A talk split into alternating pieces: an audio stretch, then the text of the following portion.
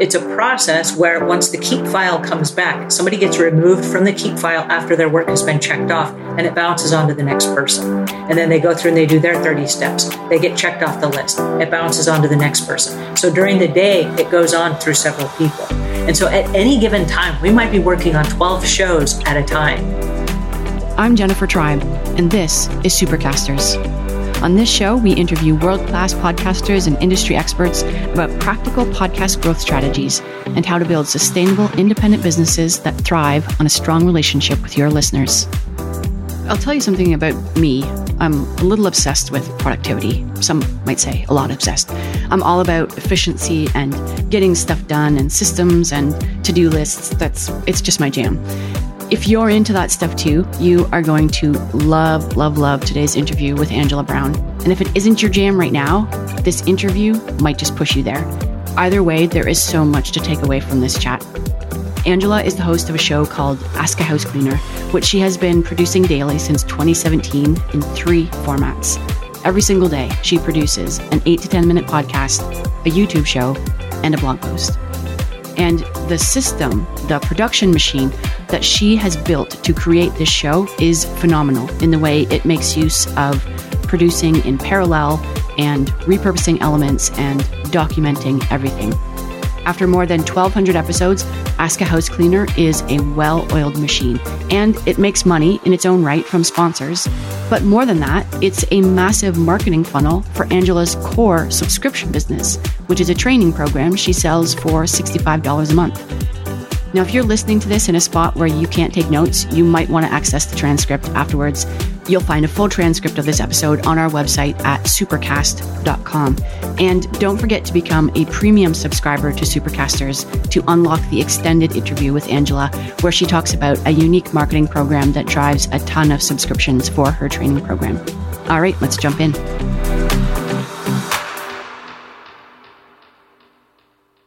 Hi, Angela. Welcome to Supercasters. Well, thank you for having me. I'm super excited to be here with you today. Yeah, now you produce a daily show called Ask a House Cleaner. It's a daily podcast, YouTube show, and a blog post. So each episode is about eight to 10 minutes long, but you produce all three five days a week, which is incredible. So why don't we start with why all three? Like you started that right from the very beginning. You didn't start with one and then branch out. Why go with all three? Because I'm insane. No, I'm kidding. Um, when I started the business, um, it was kind of a pivot. I'd never done an online business before. And I decided as I was moving from the house cleaning industry into house cleaning training online that it was really important for me to be where my audience was. The rest of the world has gone to the internet and they've gone online. And then I asked myself if I'm going to do a podcast, will I ever regret not having done a YouTube show? Or if I'm going to do a YouTube show, will I ever regret not having done a podcast? And so I decided that after giving it some serious thought, that why can't we do all three? Why can't we start where we are and just repurpose what we have instead of coming back five years later and saying, oh man, I wish we would have done this? Can we do it from the very beginning? And so, what does that look like? For me, I had to stop and say, what skills do I have right now, which was nothing? And what resources do I have right now, which was nothing, and what editing skills do I have, which is like nothing. I'm like, oh, this is going to be cool. Let's just jump in and we'll perfect it as we go. And so from the very beginning, it was a decision of, I don't know any of this, but if I'm going to learn it, I might as well learn it all at once, and I might as well just go for broke and then figure out a way to repurpose it at the same time so that I'm working smart, not hard. And that way I don't ever have regrets of saying, gosh, I wish we'd done this years ago now, several years into it and several thousand, or I guess over a thousand episodes into it, you have this well oiled process. It's like a machine where you know exactly what needs to be done and when. But talk to us about those early days when you were still trying to figure things out. What was the process you were going through as you were figuring things out? That's a great question because I didn't know what I didn't know. And so as I started out, I started out saying, Oh, I want to have a podcast. I didn't know what that looked like. I want to have a YouTube show, but I didn't know what that looked like. Um, I went to the CES show in Las Vegas and I went around and I asked all of the people that were at the Adobe labs and all the different spots along the way if I was going to learn a piece of editing software, which one should I learn? Because I have to learn one, but I don't want to come back six months down the road and go, oh, I wish I'd learned this one instead. Everybody directed me towards the Adobe Creative Suite because there's the audio portion of it with Adobe Audition and there's uh, Premiere, and they link together which was really helpful for me because if you do the audio editing for a podcast, you can sync it with the video and the audio editing then is already done and you don't have to do it twice. So for me, it was a work smart, not hard effort. If I was going to learn one program, I might as well learn them both and then integrate them together. So that's what we did. In the beginning, it was just me. So I liked the fact that it was just me because I wasn't counting on guests, for example, to come be a part of my show because I didn't have well, quite frankly, I didn't have the skills to do the the contacting people and to do the waiver forms and scheduling and all that stuff. I just I wasn't set up for that. I wasn't equipped for that, but I knew I could count on myself. And so what does that look like for a show? So I sat down and I said, well, in a perfect world, if it was a YouTube show, I'd have all this B roll and I'd have videos of me doing this and that. It would be super cool. But I don't have that right now. Right now, I'm the writer, the director, the researcher, the talent, the editor, the marketer. I'm all of those things. And so if I'm going to do all of those things, I got to do it in a way that makes sense for me. And so I was listening to podcasts like, what is a podcast? Oh, they're hour long productions. And I was like, I can't do an hour long production, maybe but once a week. And then I said to myself, is it better to do one one hour production or to do seven short eight minute shows? Because it's the same content. And then I said, well, from a search engine optimization standpoint, it makes sense for me if I did seven short shows and I just did one every single day. And that way I could hit on a different keyword or a different angle of the business every single day. My thinking for that was if I lose you today, I might win you back tomorrow with a different show from a slightly different angle. But if I lose you this week, you may not come back next week. Or if I lose you for three or four weeks in a row, you might just go on and find someone else's podcast. So for me, it was a strategy of can I work smart and can I use the search engines to help me gain my place in the market? That was my goal. Uh, so getting started, it was just me. And in the beginning, my days were like 16 hour days. I, I don't want to lie to you, but it was a lot of work because I had so many learning curves. Um, I, I was very absent on social media. So I was learning social media and I was learning editing and I was learning video. And I mean, my early videos are just atrocious. I mean, the lighting is bad. The, the color correction is off. There were no, there was no B-roll. They're just awful. But what can I do? And I would rather get started and be crappy, knowing that every show is going to get better, than never start at all. And so, what does that look like for me? So, what that looks like is I can stand in one spot and I can talk to a camera and I can share the information that I've gathered over the last 30 years being a professional house cleaner. I was confident in my information, but I was not confident in anything else. And I was like, oh man, this is super scary. I, uh, what if I screw up? And then I said, you know what? You are going to screw up. It is a fact. It is a given. So get out there and go screw up and get started already. I was like, okay, I can do this. So uh, I was at a trade show and I had gone to several trade shows, kind of looking around for ideas. And I walked past a trade show and I got stuck on this gigantic picture at a trade show booth. And it was on a stretch fabric display. And I said, oh my goodness, that is my answer. If a picture says a thousand words, what is my one picture that I can add to the backdrop of every show? And it's the picture that you see behind me of gigantic cleaning supplies. And so I took the picture, I stretched it onto an 8 by 10 stretch fabric display so that it's a trade show booth that can travel with me if I go to a show or something. But it's my backdrop, so I don't have to redecorate my backdrop every day. I can set up my lights, I can walk into one room, I can do my eight minute show, and then I can leave and go spend the rest of the day editing it and learning the social media and all the other stuff that goes along with it. So in the beginning, it was just me for the first 180 shows. That's many months of doing daily shows all by yourself. Incredible. But I like how even in the beginning, I mean, the idea of having the background that could double as a trade show booth right from the beginning, so smart about repurposing everything that goes into your show. And talk to us too about your shirt, because I know that that is another clever way to repurpose content.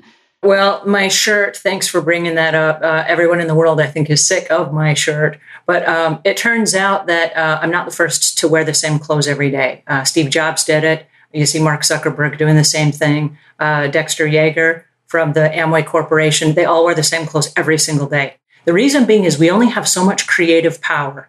And so if you're going to spend your creative power doing something in your business, you want it to be spent on the most valuable things, not I'm looking through my closet, what am I going to wear today? And you spend 20, 30 minutes extra rummaging around for are my clothes clean? Did I just buy the same of everything and wear it? Now, one of the cool things for me, because I'm doing a YouTube show, is I had to ask myself, what do I have? What are the resources available to me right now? And I'm a house cleaning show. We speak to cleaning business owners. And so I didn't want to show up wearing like a blazer and then the next day I'm wearing a fun, cool dress uh, long hair, short hair. I'm a house cleaner. It's okay if I show up looking like a house cleaner. So this is my house cleaning uniform. The cool part about it is we're wearing the same clothes every single day. It reduced the fatigue for decision making. The second thing is it was awesome for pickup shots. As we started adding B roll into the show, you know what? It would be great if I had a shot of me doing that. Oh, great. Let's run, go do a pickup shot right now. There are times that I've stepped into screen and I've recorded something and it's not quite what I wanted to say. And I've come back two weeks later to that exact same show and I've done a pickup shot and I finished a show and they seam together. It's the same hair. It's the same look. It's the same everything now for 1200 shows. it has been fabulous because it has removed the mishaps that could have gone on in the show and it's created a lot of congruency. And so now at first glance, you see the picture and you're like, oh, yes, that's the house cleaning. But the cool thing is, you take the backdrop and you go to a trade show and people walk past and then they stop and they're like, I watch your show. It's, it's immediate recognition. So it was great for branding as well as just making it easy on myself. Because again, I like to work smart, not hard. That's awesome. I love that idea. We've talked about the process in the early days. Now let's talk about what it's like now. So, what kind of team do you have around you? And what is the process for producing a daily show in the three formats? So, for me, it always became about could I afford to hire somebody? And as soon as we started monetizing the show, then I would say, oh, look, we have X amount of dollars. I can hire somebody that will do a project for this amount of dollars. so, what I did from day one is I made a list and I started tracking everything that I had to do. So, the show itself is 172 steps. And you're like, whoa, that's a lot of steps. It's a lot of steps for one person. And as I was doing those 172 steps every day, I'd say, wait a second, I could outsource 30 of these steps to a person for X amount of dollars. So what I did, and we use Google Keep. And Google Keep is a free checklist, and I love it because everybody has Google and it syncs to all the different Google platforms. So if you're on a smartphone, if you're on a tablet, if you're on your computer, wherever you go, you just sign into Google and all of a sudden your, your Keep file is there. So let's say I were to outsource 30 of those items to you. I would just add your email to the bottom of the Keep file, and now you have your to do list. So instead of me micromanaging you and then jumping in and going, Hey, Jennifer, did you finish this? Did you finish that? I can sign into Google and I can look at it and I can see what you've checked off and I can see exactly where you are in the process. Oh, Jennifer's working on this. Let me let her do her thing. And so it reduced the need for me to jump in and try to facilitate what was happening. The cool thing is I've never outsourced anything that I myself could not explain. Because if I can't explain it, then how do I know what I'm expecting?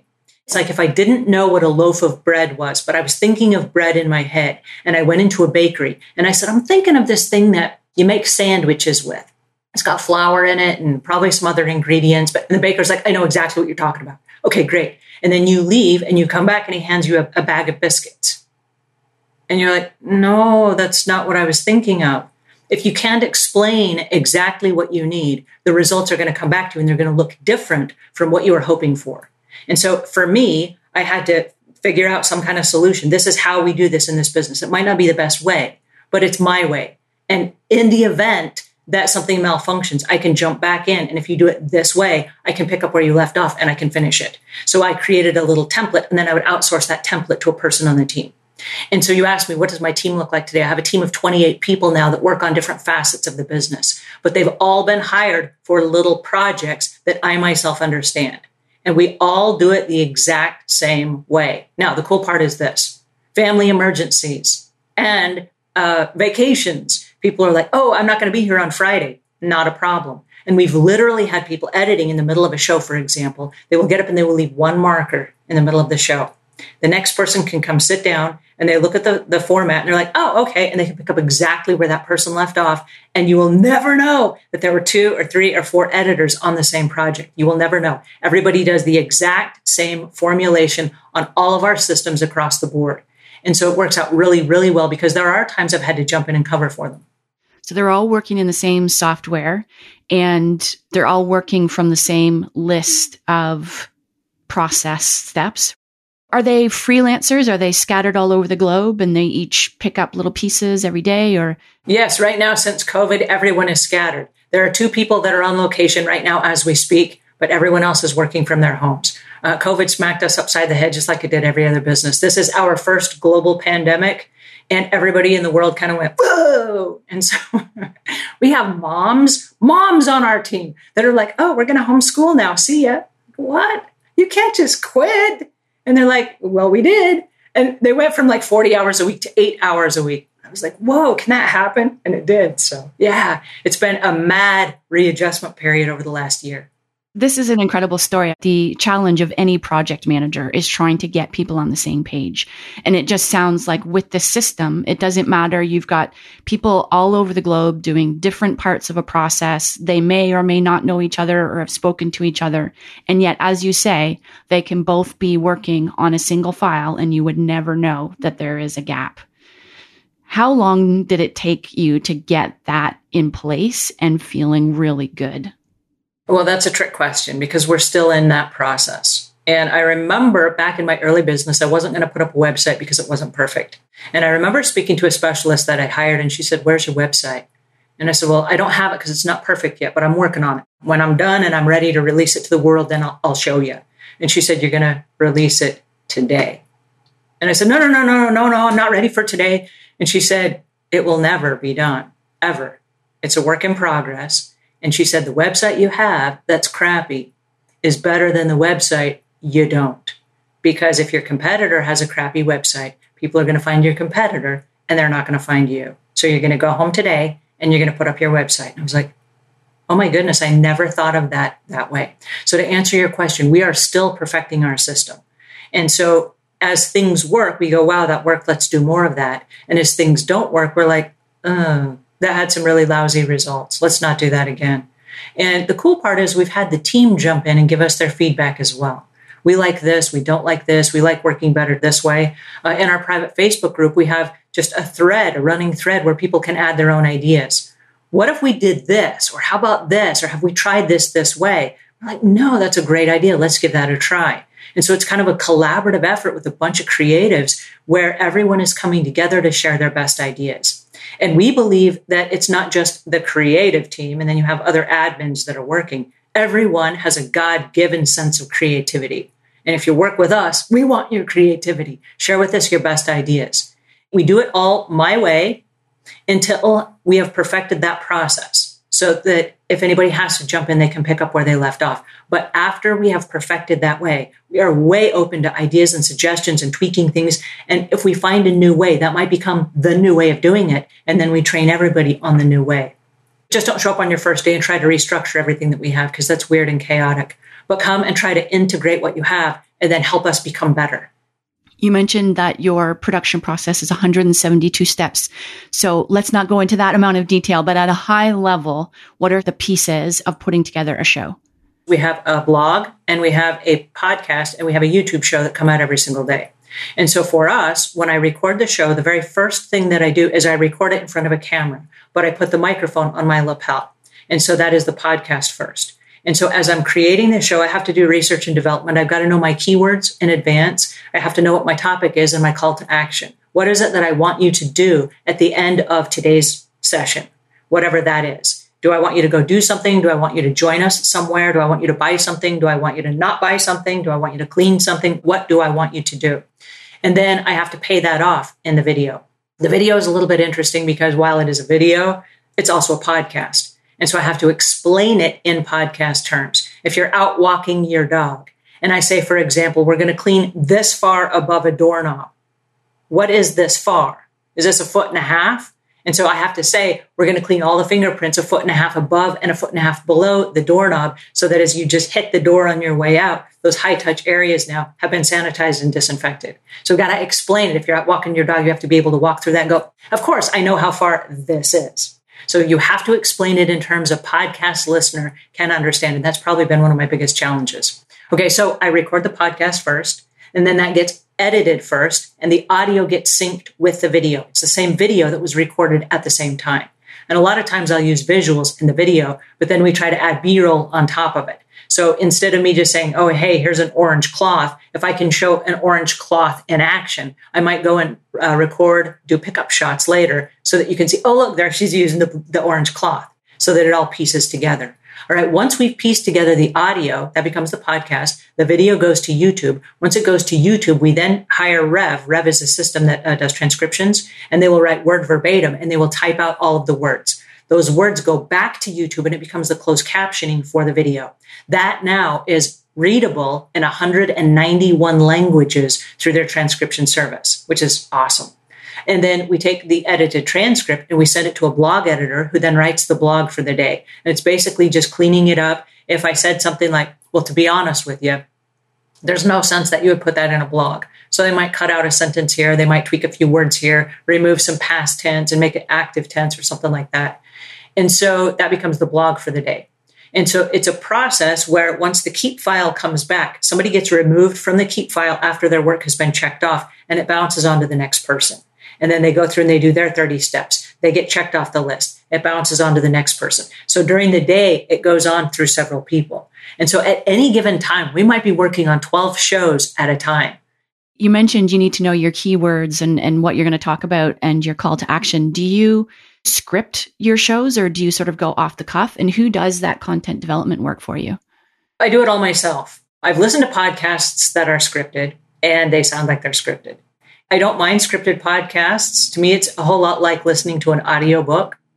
The difference between an audiobook and a podcast, though, is the podcast is a little bit, I don't want to say raw, but it's more human, if you will. There are people that are making mistakes and they say stuff like, you know, where you don't you don't do that in an audiobook. And so I do like the authentic podcast better than an audio version. So I don't script it, but I script the bullet points. And so what I do then is that, you know, what are my keywords? What do I want to focus on? What is the message I want to share with you? Are there three steps that I want to share with you? Are there five? What is the content? And then I work through that in my head. How would I explain this? And then I have to think of my audience because I'm speaking to cleaning business owners and the house cleaners that work for them. And I have to understand that a lot of the people that work in my industry are not, English is not their first language. And so something that I might explain to somebody who's, you know, been through college, for example, and has spoken English their entire life might understand things differently than if I were to show you a really cool picture and explain something in terms of a story. So I think through it in my head in terms of how can I relate to that in a story so that while someone is cleaning and they work their way back through what I'm explaining, they can remember the story and go, yes, I remember the end of that. That's what that's all about. And so for me, it's, it's putting together the ideas that I want to present. Then when I get in front of the camera, it's showtime. And I'm going to share with you the ideas for that concept. And then I have to close it up with a, a call to action and I get out of there with the show still intact. Of the three formats that you produce, what is the most consumed? What is the most popular? Oddly enough, it's going to be YouTube. And the reason I say that is because that's where we get the most amount of our feedback from. We get lots and lots of viewers on the podcast or listeners, but they don't interact with you the same way that they do on YouTube. On YouTube, people are looking at a phone in front of their face, or they're looking at a tablet, or they're looking at a computer. They're very close to a keyboard. So they can comment with you and go, ah, that was so funny, or I really like that, or I completely disagree with you, or you're full of baloney, or whatever it is they say. but they have a chance to interact with you right there. When you're out walking your dog, your phone is in your pocket. And so it's less likely that you're going to pull it out, stop in the street, put on your reading glasses, and you're going to type a note to the podcaster. And if you did, where would you send that note? It's just not a user friendly platform at all. And so I like the YouTube better for the fact that people can connect with you. I also like YouTube better for the fact that people can see your face. Now, this is interesting. You can have people's voices playing in your head at all times. And there are podcasters that I feel like they're my best friends. I know their voices, I know their philosophy, I know their company culture. If I were to meet them on the street, I'd be like, yes, we are buds. And they'd be like, who are you? But on YouTube, on YouTube, they get to see your face. So they can see the nuances when you might be saying, like, oh, yeah, we're fine. But your face says, uh uh no, we're not. You know what I mean? You can see that on a YouTube video where you can't on a podcast. So it's it's a very different medium. If you were going to do one or the other, I strongly encourage you to do them both. And the reason I say both is because there's still a lot of people in their cars. There are a lot of people driving to and from work every day. There are a lot of people walking their dogs. There are a lot of people on the treadmill. And if they can't consume your videos, I don't want you to go away and I don't want you to disappear. And there are a lot of people that will never watch YouTube. That just it's not their medium. They will only listen to you on a podcast. So if you're going to do one, my suggestion is do them both. how how unconventional is that? I know you have sponsors for the show and you're able to offer them. It's not this per listener, the way a podcast might monetize or the way um, a YouTube show might monetize, because you're able to offer this package deal across all the formats. Can you talk about how you think that helps you stand out or, or make you more appealing to sponsors? Yes. Um, the interesting thing is there are uh, ways to monetize your podcast and there are ways to monetize your YouTube show, and they're not necessarily the same ways. And most of them are based on per click per thousand and based on the type of audience that you're speaking to. So, my suggestion, first and foremost, before you do anything else, when you're figuring out who your audience is, figure out who your advertisers are. One of the strongest things that we've done is we said we are for house cleaners. We are about leaving the world a cleaner place, and that is the root of our message. Every message that we have in 1200 shows is leave the world a cleaner place. And so there are people that are like, well, when you leave the world a cleaner place, that includes vacuums, it includes dusters, that includes uh, air, air filters for your home, that includes whatever. And there are people that will come to us and say, you fit our audience. Okay, great. Because we have a fit. Now we have an advertising campaign. If you don't have an audience that fits, you don't have people that are willing to pay money to support your show. In the beginning, I said, who do we want to advertise with? So I don't want to be a sellout where I just randomly accept money from anybody and everybody that throws money at us. Part of my job right now, every single day, is saying no to companies that bring me crap products. And I look at it, I'm like, I, I can't promote that. I don't believe in that product. That product is not a good fit for my audience. I can't get behind it. So what I did is I put a list of, of people I want to work with. I use your products all the time. I love your products. I want to promote your product. I started promoting their products free of charge because in the beginning I didn't have an audience, I didn't have a following that mm, mm, mm, you know it's just me. But if I love this product, let me share with you why I love it. And then companies started going, wait a second, you love our product? Who are you? What do you do? And then as we started building a following, they started coming to us saying, well, we have a new product. Can you get behind this product? And I've been really honest about not promoting products I don't believe in.